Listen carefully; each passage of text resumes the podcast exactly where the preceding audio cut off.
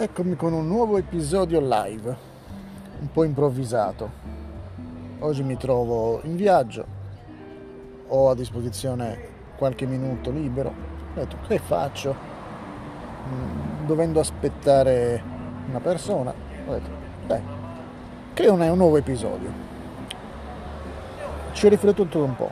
Di cosa potrei parlare oggi? Magari del primo acchitto? Il primo acchito.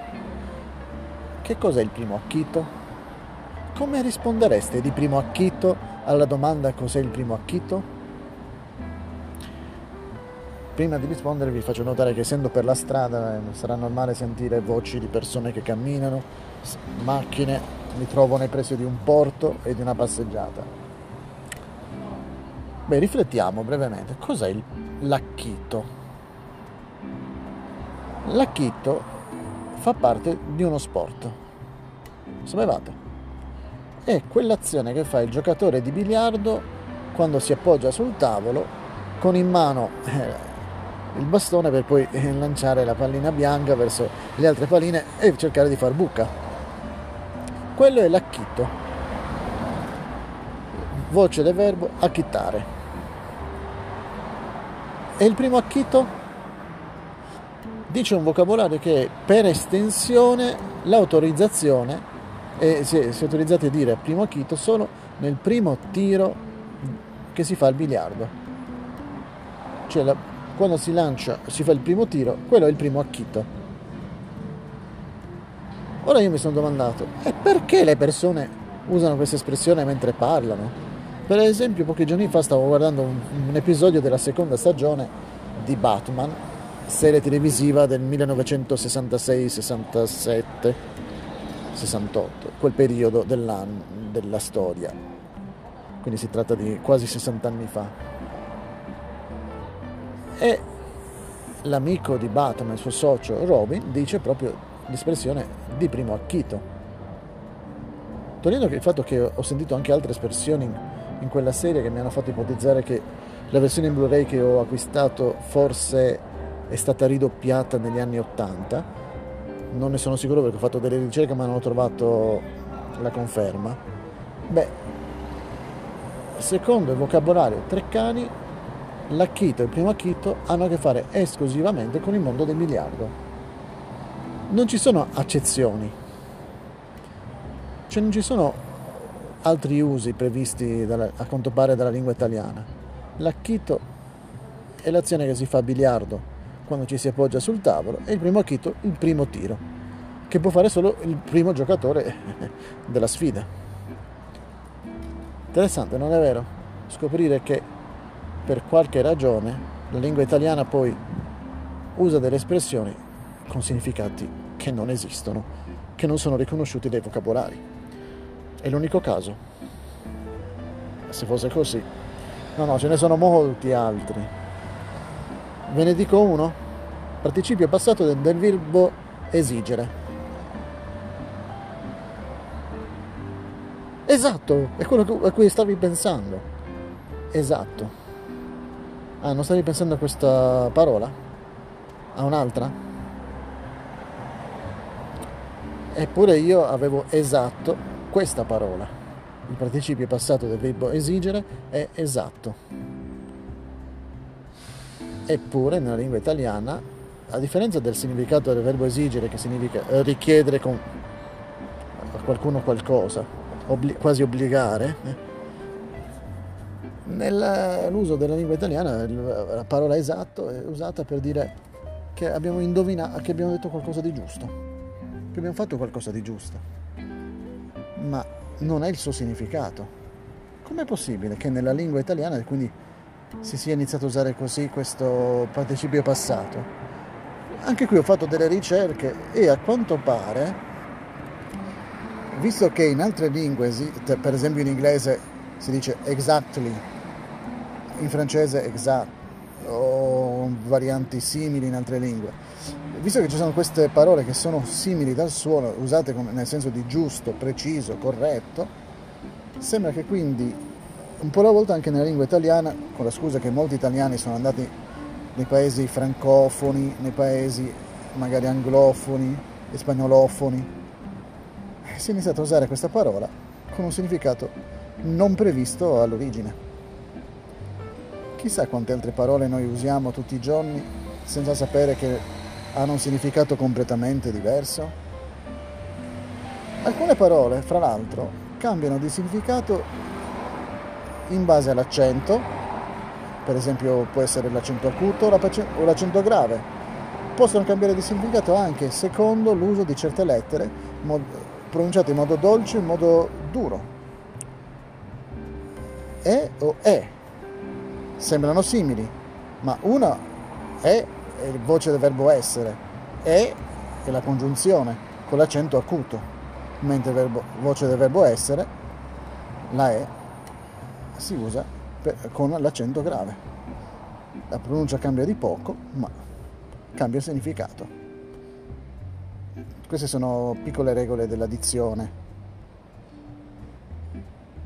da cui deriva poi la parola dizionario che ci insegna la pronuncia delle parole con il loro significato.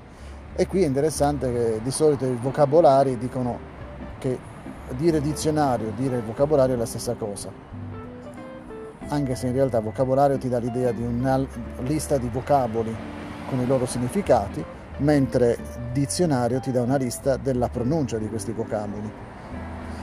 Comunque ormai nell'accettazione generale si possono usare le due parole in maniera interscambiabile potremmo aggiungere chissà quanti altri esempi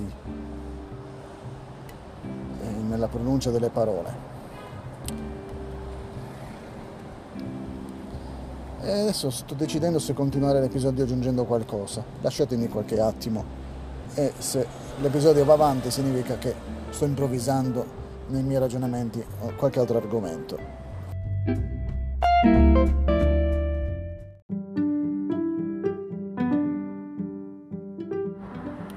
Allora, ho deciso di parlarvi di un'altra parola. Vediamo se mi fa registrare il telefono.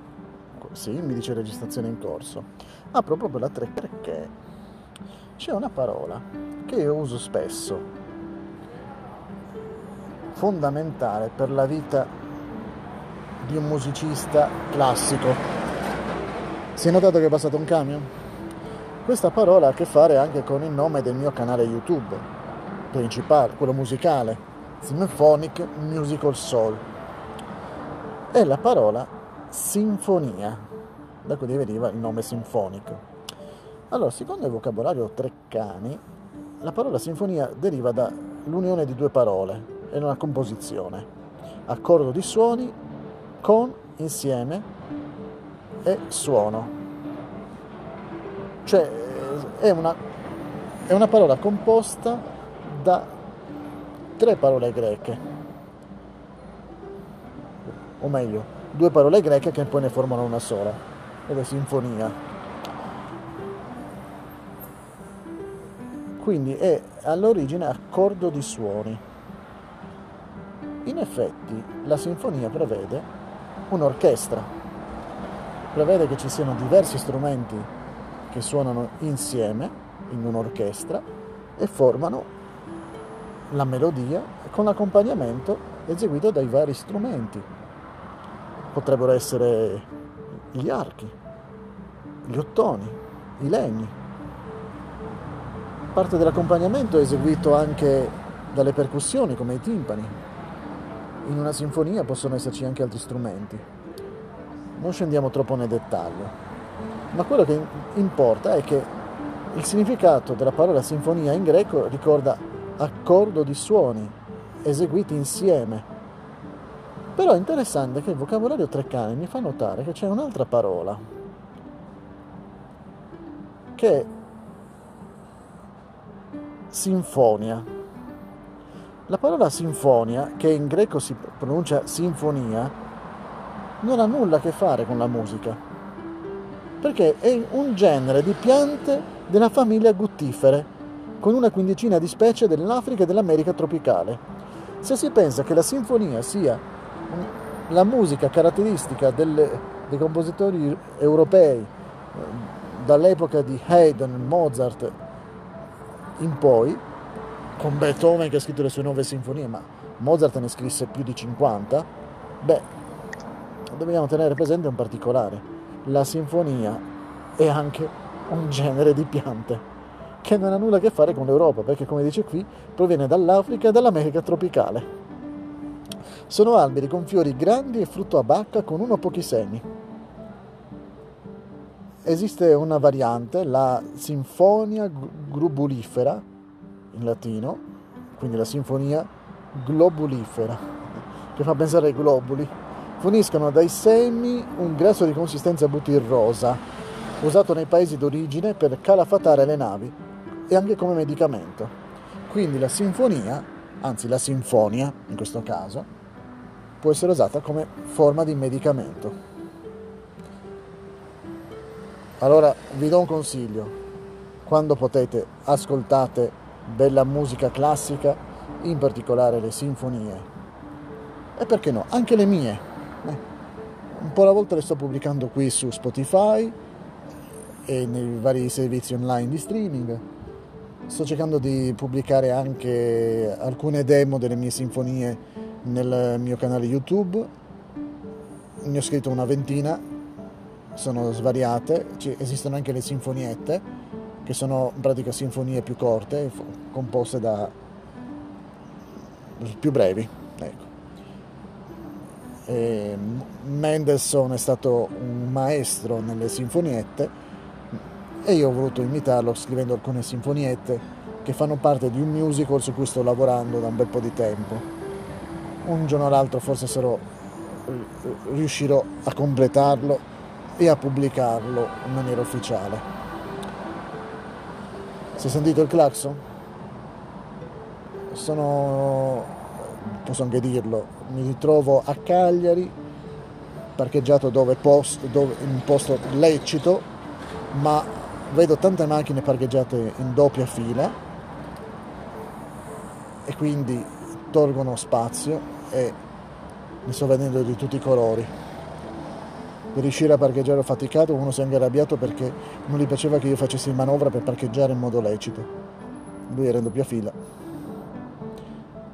Vabbè, ho anche visto in superstrada un camionista che non rispettava assolutamente il codice della strada e stava guidando in un tratto con limite di 50 perché era pieno di incroci, voleva andarsene sopra i 100 con un camion enorme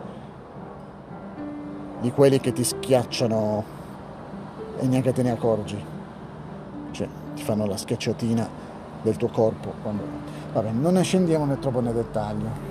Tornando al nostro discorso, quindi abbiamo capito che la lingua italiana ci presenta tante sorprese molte di queste derivano dal fatto che la, l'italiano è nato come derivato di lingue antiche come il latino, il greco, ma anche da, si sono unite parole straniere negli ultimi tempi come angli, anglicismi e molte altre parole, anglicismi, anglicismi.